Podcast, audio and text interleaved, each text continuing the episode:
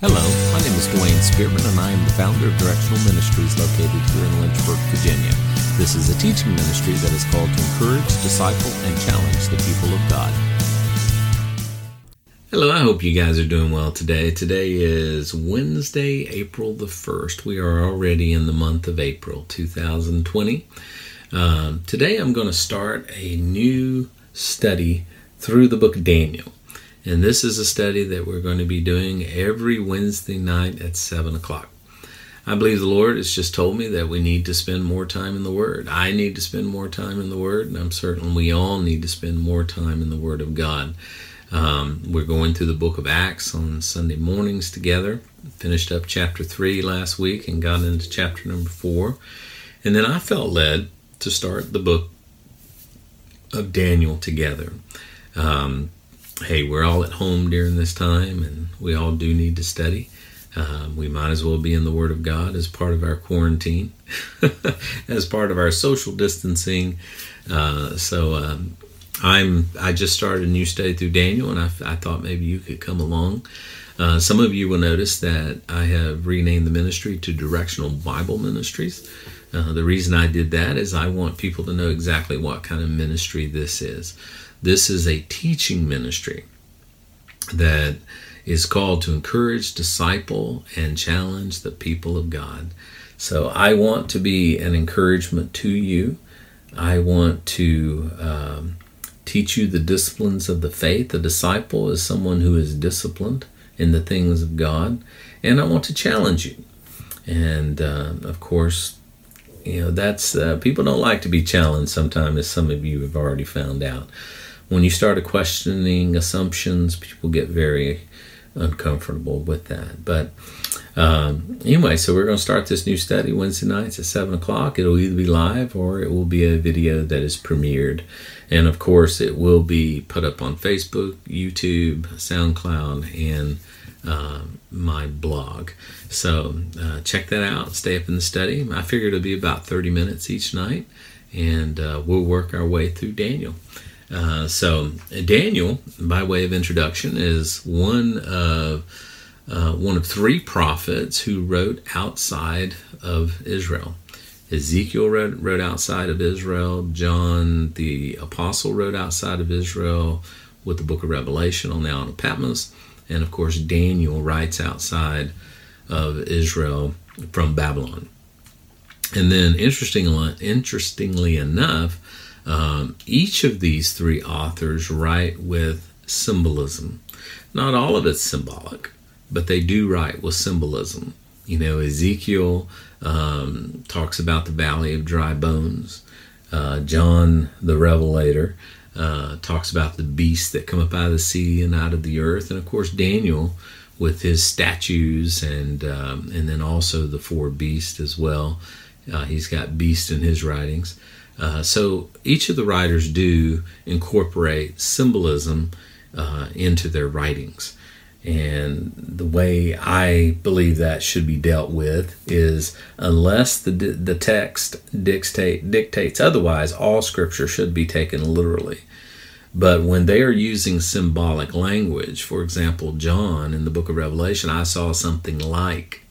In other words, John is just attempting to describe the unknown in the known. I can only explain what I don't know by what I do know, by comparing and contrasting, but I can't go beyond what I do not know. And John does that, Ezekiel does that, and Daniel uh, does that.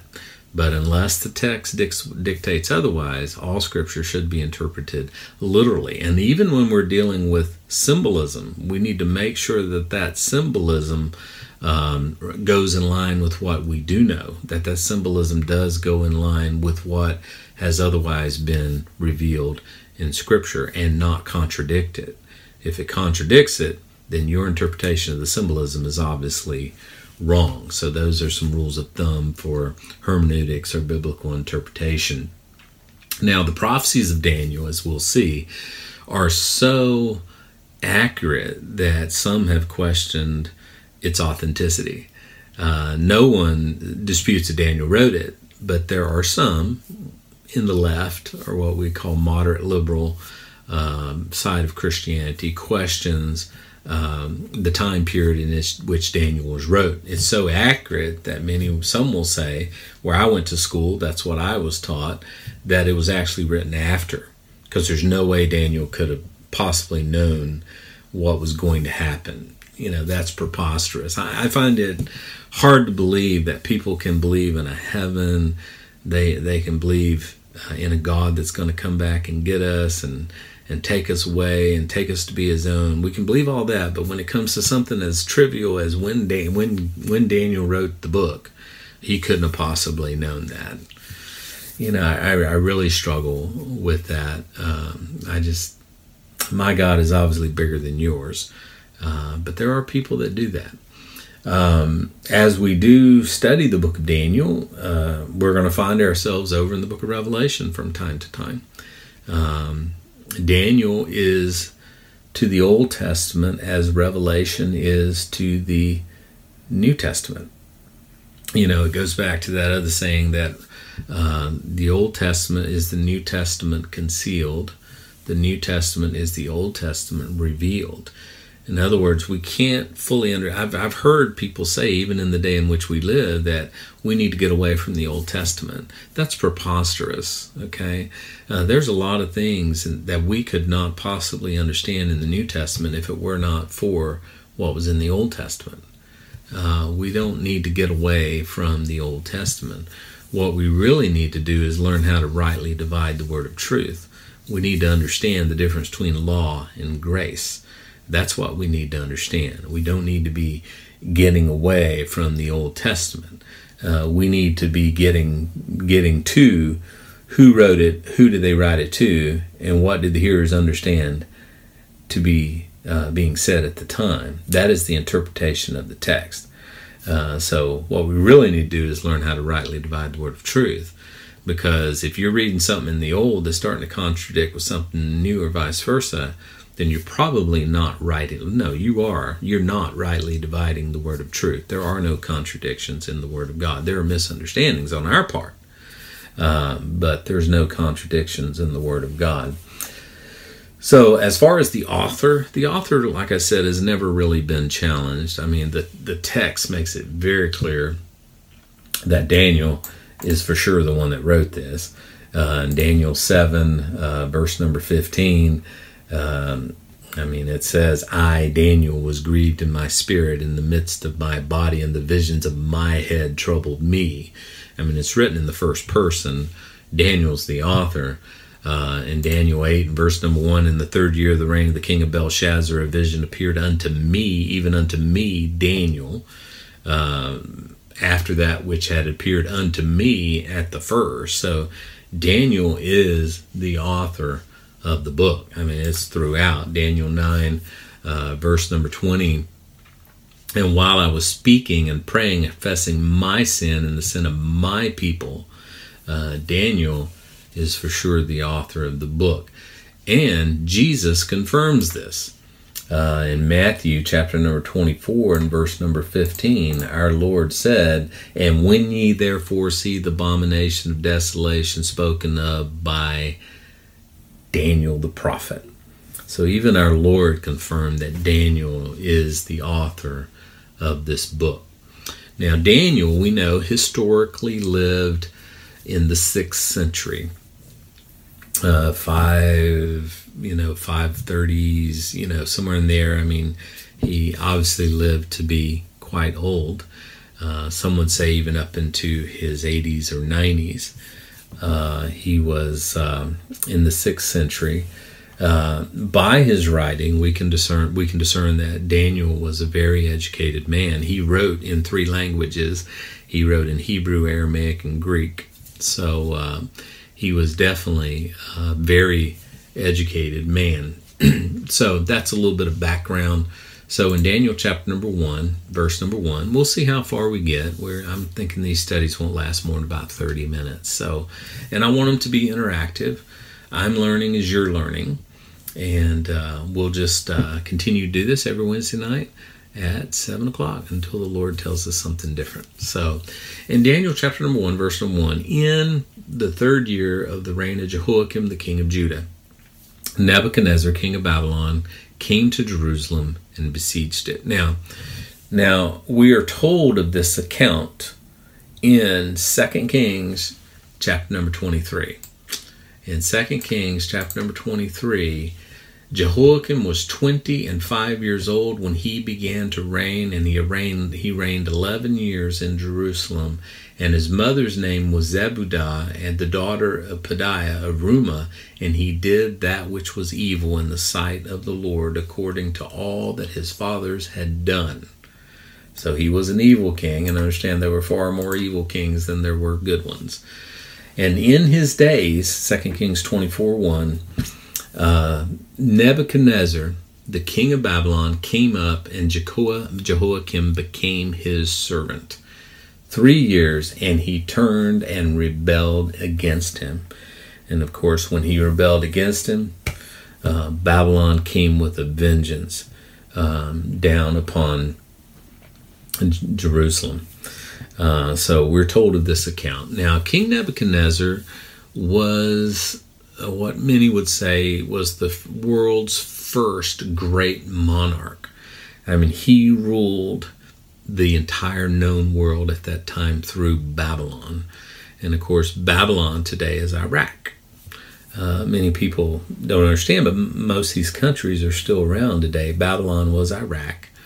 Um, uh, Persia is Iran. Uh, Assyria is Syria. You know, these countries are still here. It's just they no longer dominate like they did then.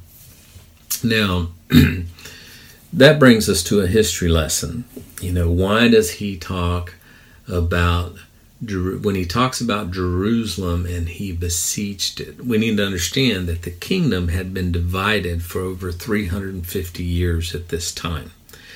Um, of course, at one time, the children of Israel crossed the Red Sea and they came into the promised land, and it was the nation of Israel. But you'll remember that when King Solomon died, that um, Rehoboam ended up being the king of the two southern tribes, which was Judah, and Jeroboam ended up being the king of the ten northern tribes, which became Israel.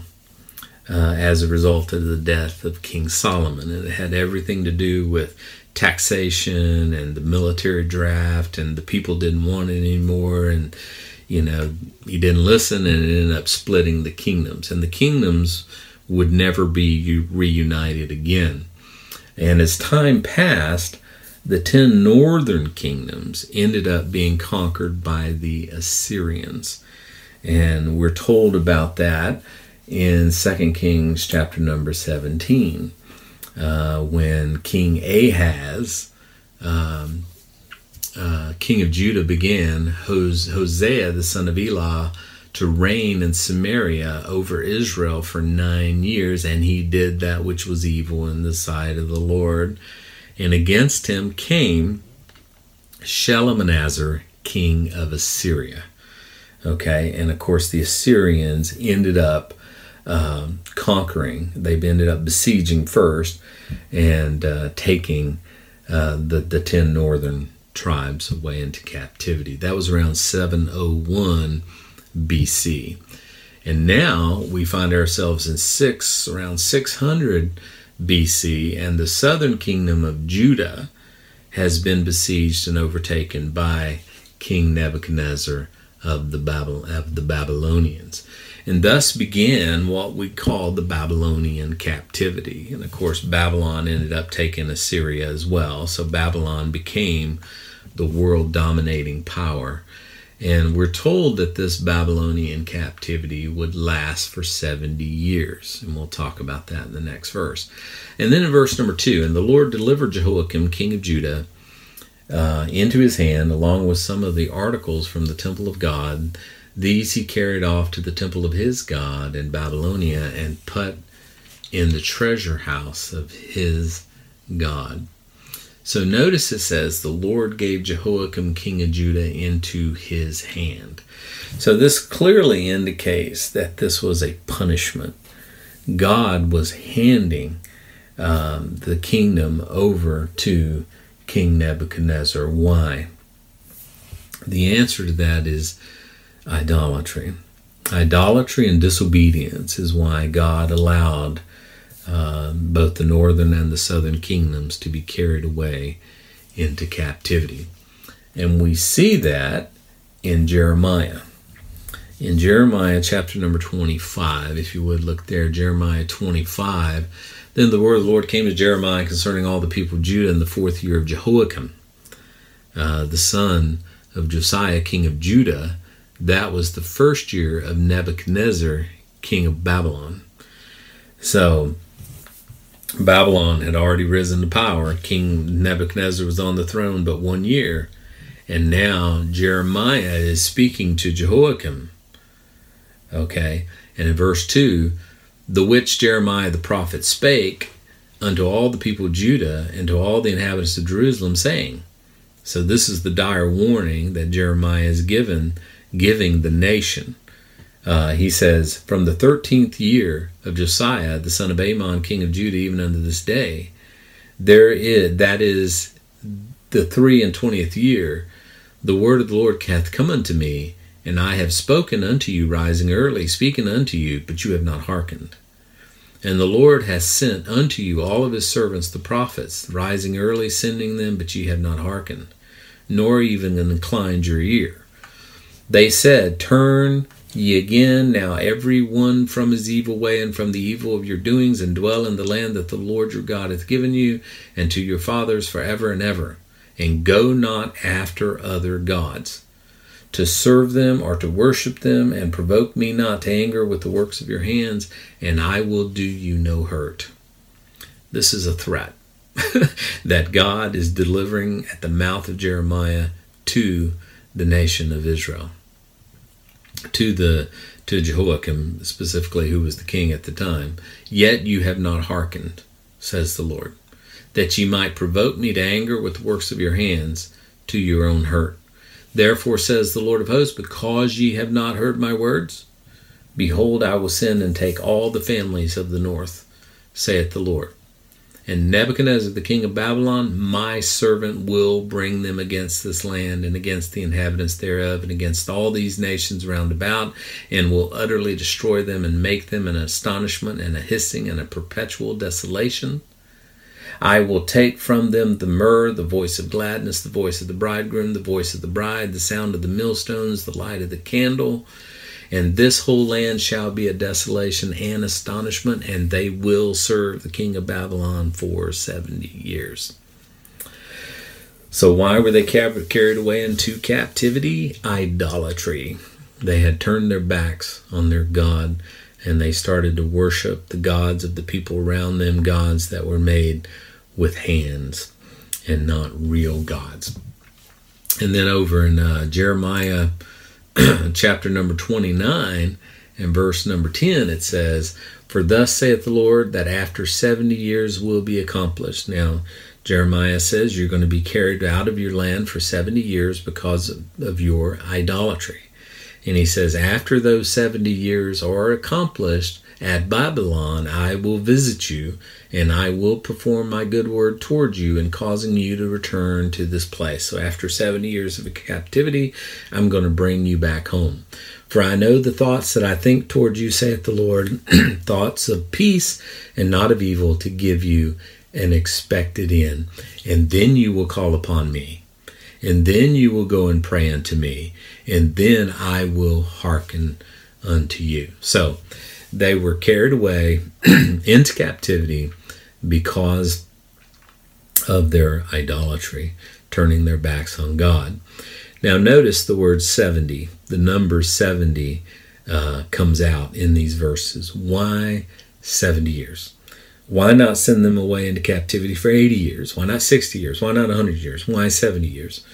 Well, there's a reason for 70 years. and we find that over in Leviticus uh, chapter number 25, excuse me.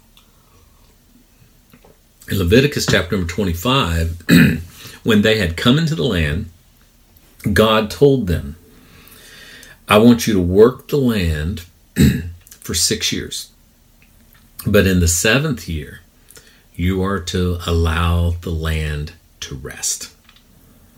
So we see in Leviticus 25, and the word of the Lord came unto Moses in Mount Sinai, saying, Speak unto the children of Israel, and say unto them, When ye come into the land that I will give you, you shall, you shall, then shall the land keep a Sabbath unto the Lord. Six years you can sow it. Um, six years you can prune your vineyards. Six years you can gather the fruit thereof. But in the seventh year shall be a Sabbath of rest unto the land, a Sabbath to the Lord. You shall not sow it, neither shall ye prune it, neither shall ye gather of its own gather any of the pro, the produce off of it. The land shall have a rest for seven on in the Sabbath year. So we see that in Leviticus chapter 25, verses 1 through 7. Um, did they do that? the answer is no, they did not. As a matter of fact, they were in the land for 490 years up until the time they were carried away by King um, by by by Assyria and, and then later by the Babylonians. So they were in the land for 490 years and they did not allow the land to rest. As a matter of fact, in Leviticus 26 and verse number 33, and I will scatter you among the heathen, I will draw a sword after you, you and your land shall be desolate, your cities shall be waste. Then shall the land enjoy her Sabbaths as long as it lieth desolate, and ye be in your excuse me, in your enemy's land, even then shall the land rest and enjoy her Sabbaths. As long as it lieth desolate, it will rest. Why? Because it because it did not rest in your Sabbaths when ye dwelt upon it. So we know historically that from the time Israel came into the land under the leadership of Joshua, and the land was divided until the time Nebuchadnezzar came and carried them away into captivity, it was 490 years. So, for 490 years, the children of Israel were in the land. They did not obey the Lord in allowing the land to rest. So, 490 divided by 7 is 70. So, 70 years is how much the children of Israel owed the Lord in the land to rest. So he says, I'm going to use Nebuchadnezzar as an instrument, as a vessel, and I'm going to allow him to carry you out of the land and punish you for 70 years because you did not allow the land to rest. And once the land's rested, I'll bring you back into the land. Um, so uh, that's why uh, they were carried away in captivity for 70 years. It had everything to do with, with their idolatry and their failure to obey God. And again, I'll put these notes up on the blog if you want to follow along with that. And then in verse uh, 3, um, let's see, Daniel chapter uh, number 1 and verse number 3. Daniel 1, verse number 3. And the king spake unto Ashpenaz, the master of his eunuchs, that he should bring certain of the children of Israel and of the king's seed and of the princes, children in whom was no blemish, but well favored and skillful in all wisdom and cunning in knowledge and understanding science, and such as had the ability in them to stand in the king's palace, and whom they might teach the learning and the tongue of the Chaldeans. Now, now the king says, I want you to take um, the royal family and of the nobility, young men. And understand, Daniel wasn't a street rat. Okay, Daniel was raised in the palace. Daniel was royalty. And he says, I want you to take of those nobility, young men that do not have any physical defects, men that are handsome, and that show an aptitude for learning, um, you know, the sciences and languages and things like that. Well informed men that are quick to understand and qualified to serve before me. Um, and he, of course, placed Ashpenaz, which was the chief of his eunuchs, over this responsibility or this task. And then he was to take these men and he was to teach them the language and the literature of the Babylonians. Now, this is not just happenstance, this is fulfilled prophecy.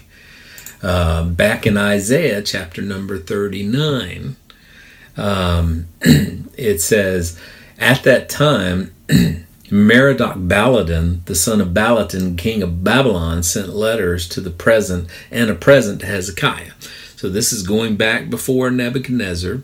One of his relatives, Merodach Baladan, the son of Baladan, who was then the king of Babylon.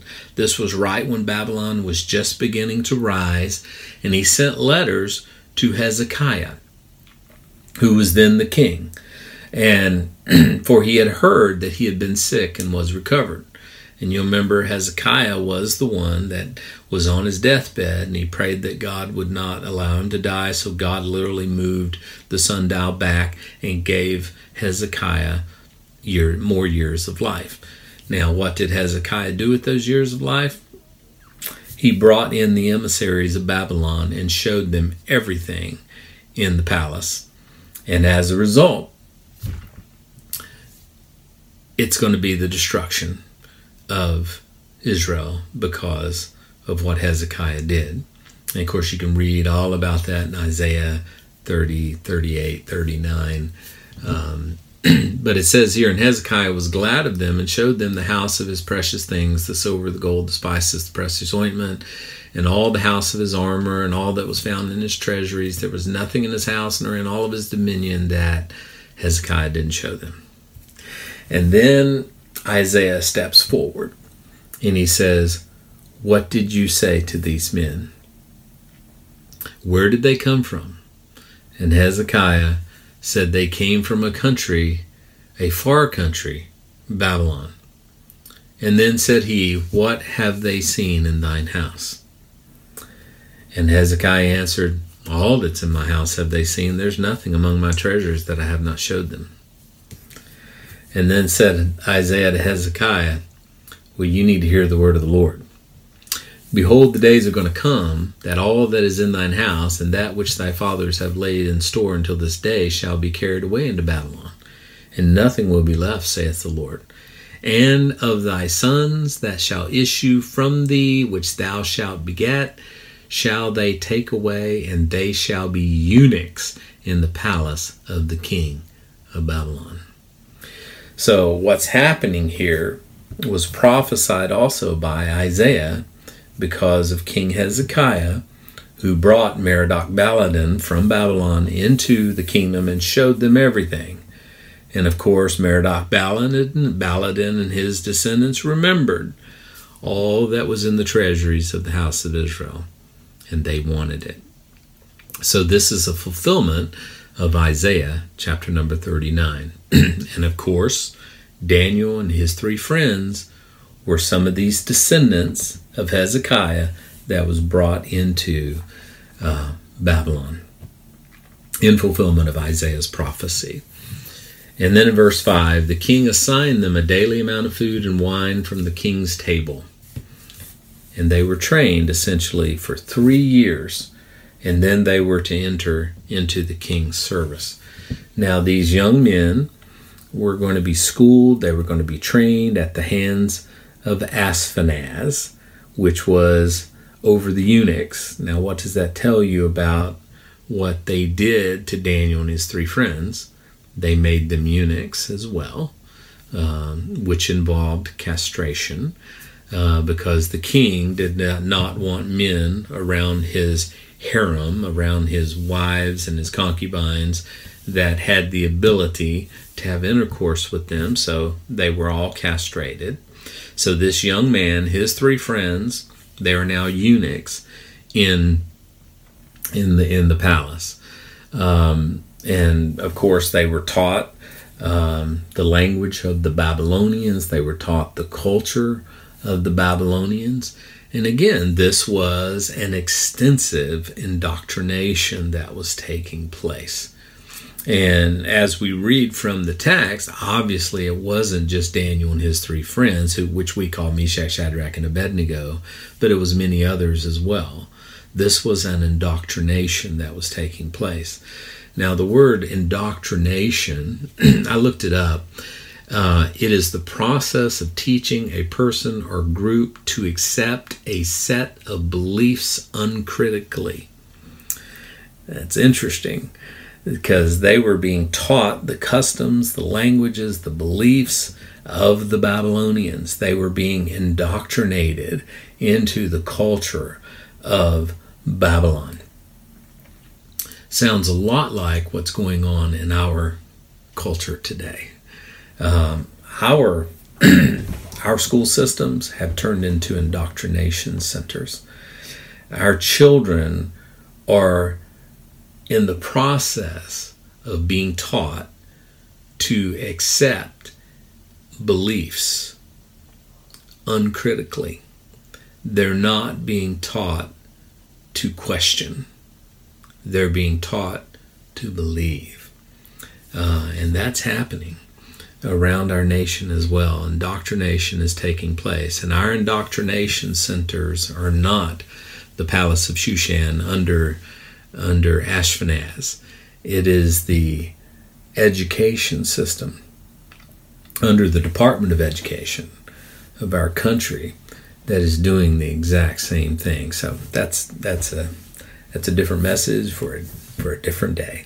But here we see verses one through five. What's going on?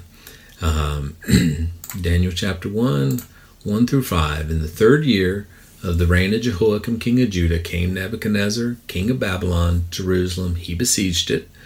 The Lord gave Jehoiakim, king of Judah, into his hand, with part of the vessels of the house of God, which he carried into the land of Shinar, to the house of his God, and he brought the vessels into the treasure house of his God. And the king spake to Ashpenaz, master of the eunuchs, that he should bring certain of the children of Israel, the king's seed of the princes children in whom was no blemish, but well favored, skillful in wisdom, cunning in knowledge, and understanding science, such as had the ability in them to stand in the king's palace, whom they might teach the learning and the tongue of the Chaldeans. And the king appointed them a daily provision of the king's meat and of the wine which he drank, so nourishing them three years, that at the end thereof they might stand before the king. And next time we get together, verse number six. Now among these were the children of Judah Daniel, Hananiah, Mishael, and Azariah. God bless you guys. Until we meet again, remember that God all God loves you, wants the best for you. He's working all things out for your good.